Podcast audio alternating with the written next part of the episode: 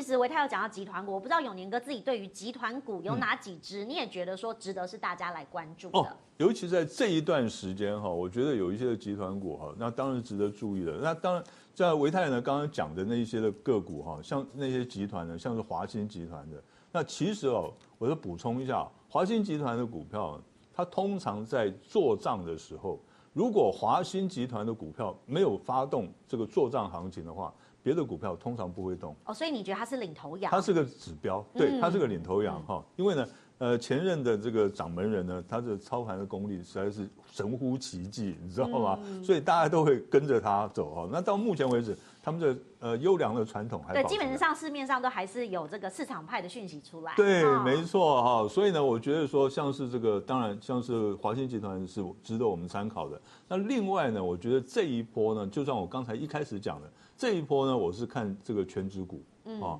那既然是全值股的话，那就联电、台积电，哈，那当然就是可以值得注意。那我们今天看的是联电，哈，现在看联电，联电呢，大家可以看一下，它真的是，我就说它真的这基本面表现的好的不得了，哈，因为它已经站上所有均线嘞，其实比较起来没有错，哈，它是它它最近才站上，这两天才站上去的。他之前呢，就是一直在那边沉沉浮浮哦，浮浮沉沉的，那个看着真的是这个，大家就觉得很闷哈。你看啊，十一月份以来，外资一共买超十四点二万张啊。那明年的第一季的代工价格，它预估呢，它会涨价，涨价百分之八到百分之十。重点在哪里？其实重点在于说，它明年第一季的这个 EPA，呃，它的这个毛利率呢，现在估计可以达到百分之四十到百分之四十一了。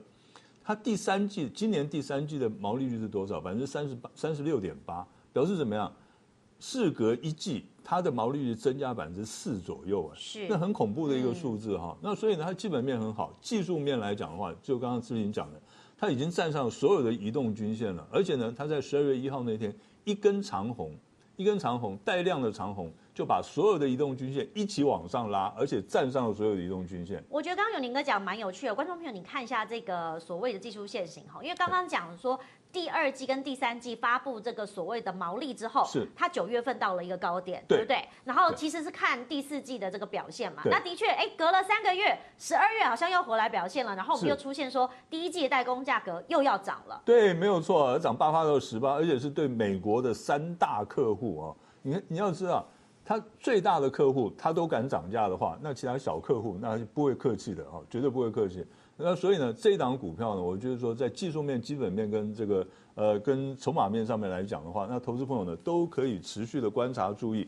那当然，另外呢，包括了它的集团之下的还有一档股票呢。在其实它的集团这个股票呃旗下的子公司还蛮多的哈，那我们举这个三零三是联勇来做例子哈。我发现永年哥很喜欢讲联勇哈，因为其实我的高中同学在里面上班，那虽然都是联家军哦，他也跟我反映说，为什么联勇就是有点涨不动？对，哈，它的获利非常的好，但是好像没有实际的反映在它的这个股票数字上。对，好，这样我我现在先解读一下它为什么涨不上去啊？之前为什么涨不？其实它这一波已经反弹了大概四成了哈，你就不要看不起。它，它之前为什么一直往下跌呢？那其实有个很主要的原因，就是因为它是做这个呃荧幕的这个 LCD 的它这个驱动 IC 啊，那面板的驱动 IC，那面板股呢，大家都知道，在过去这段时间呢，包括他们跌价啦，电视面板的跌价啦，或者还有他们的营收呢，各方面都衰退，所以面板在跌的时候呢，那驱动 IC 面板的驱动 IC 很难去涨得上去，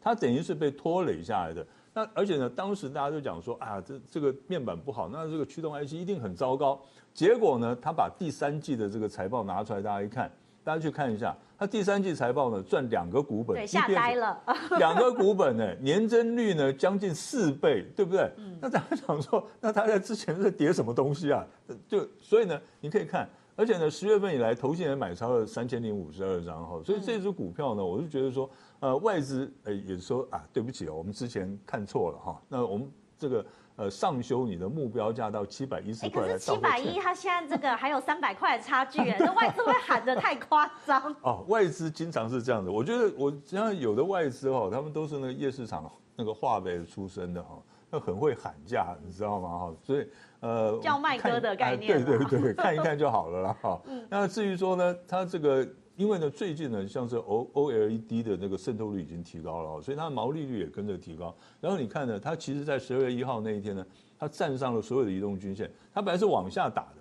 往下打的，然后呢，回到了所有的移动均线的纠结区的时候，它。站住了，站稳了，然后呢，再往上攻。所以这支股票呢，我觉得在技术面上来讲的话，那投资朋友还是可以参考一下。哈，嗯。那最后呢，我们就看刚才我讲的华新集团哈，我们一定这个既然讲的赞美华新集团，对，因为刚刚其实维泰也有讲到嘛，对，他看的是这个集团做账的概念。没有错。但如果技术您会怎么看？哦，技术面来讲的话，大家看一下，我比较看好像像是华邦电啦，啊，就像呼应刚才维泰所说的，像南亚科啊这一些的股票，嗯、因为他们这种是这个。呃，立基型的记忆体哦，之前他们的股价跌很深，有没有？有没有看到跌很深？其实最主要也是因为当时大家讲说，哇，记忆体那个市场不好啦，怎么样怎么样？这个讲的不好。其实呢，他当初讲的不好是属于那种基本型的，哦，基本型的记忆体确实有一些跌价。可是像它这个华邦电呢，它是生产利基型的记忆体哈，它其实市况还是非常热络。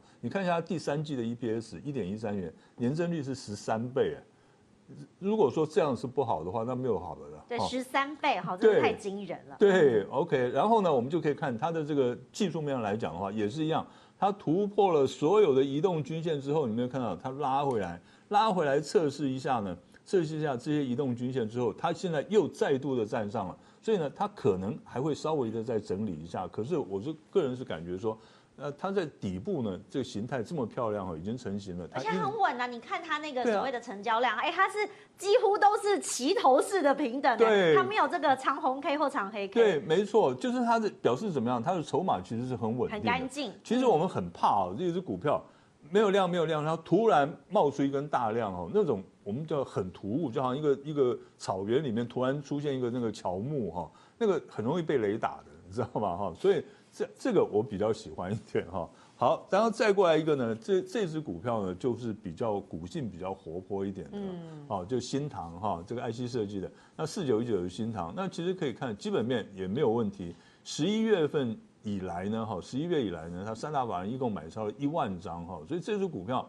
技术面上来讲的话，它现在已经摆脱了那个移动均线的纠结了哈，已经在上面了，可是它现在是要来挑战呢之前的高点。那这个高档的套牢区，所以它必须要怎么样？必须要出量。这只股票呢，如果能够呢持续的出量的话，它是有机会呢突破之前的高点压力区，然后再创新高的。可是如果说成交量一直出不来的话，那投资朋友在操作上还是要谨慎一点。好。我们看到了很多呢聚焦的集团股，但是最后呢，我们还是要提醒观众朋友，在盘面上可能有些消息面你不能不知道。我们要请教维泰，过去呢，其实呃 PTT 上面有很多人在讨论所谓的台独金主事件嘛，哈，这个到底对大盘会不会有一些消息面的影响？因为其实我也有很多朋友说，尤其是在海外工作的朋友说，哎，这个中共最近其实很紧张哦，外国人呢，尤其是美国的华侨，他说你们怎么都没有人在关心啊，股市在涨什么？好。呃，我个人看法是欲加之罪，何患无辞。然后，所以说什么吃饭砸锅啊这些事情，我说真的，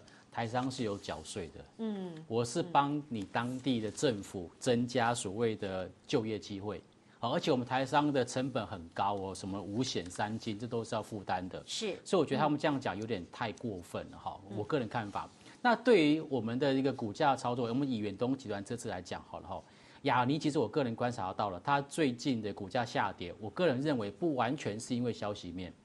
因为事实上呢，在恒大事件之后，中国的房地产似乎就开始走下坡，嗯，所以在整个水泥或者是钢筋的需求面都出现的一个衰退，所以水泥的报价都开始呈现下滑，所以我们可以观察到，在第三季开始，他们的毛利率跟第二季相比都是呈现很明显的下滑，不仅是亚尼，连台泥也是。好，所以我个人认为说，这一波的下跌，如果你单纯用新闻事件做解读，有一点点太偏颇。我个人认为说，在基本面上还是有一点点的一个影响性。好，但如果说我们回到刚刚的，如果这个只是单纯的新闻事件，跟它的基本面没有特别关系的话，往下跌反而是买点。好，所以我觉得在接下来大家对集团股做账这件事情，第一个我会建议大家，好，这种新闻事件、非经济的一个事件，大家用中性的角度去看待。然后回归到这家公司的产业基本面跟获利能力，如果跌下来，它的这个获利能力还是很好，本益比相对偏低，站在投资的角度来看，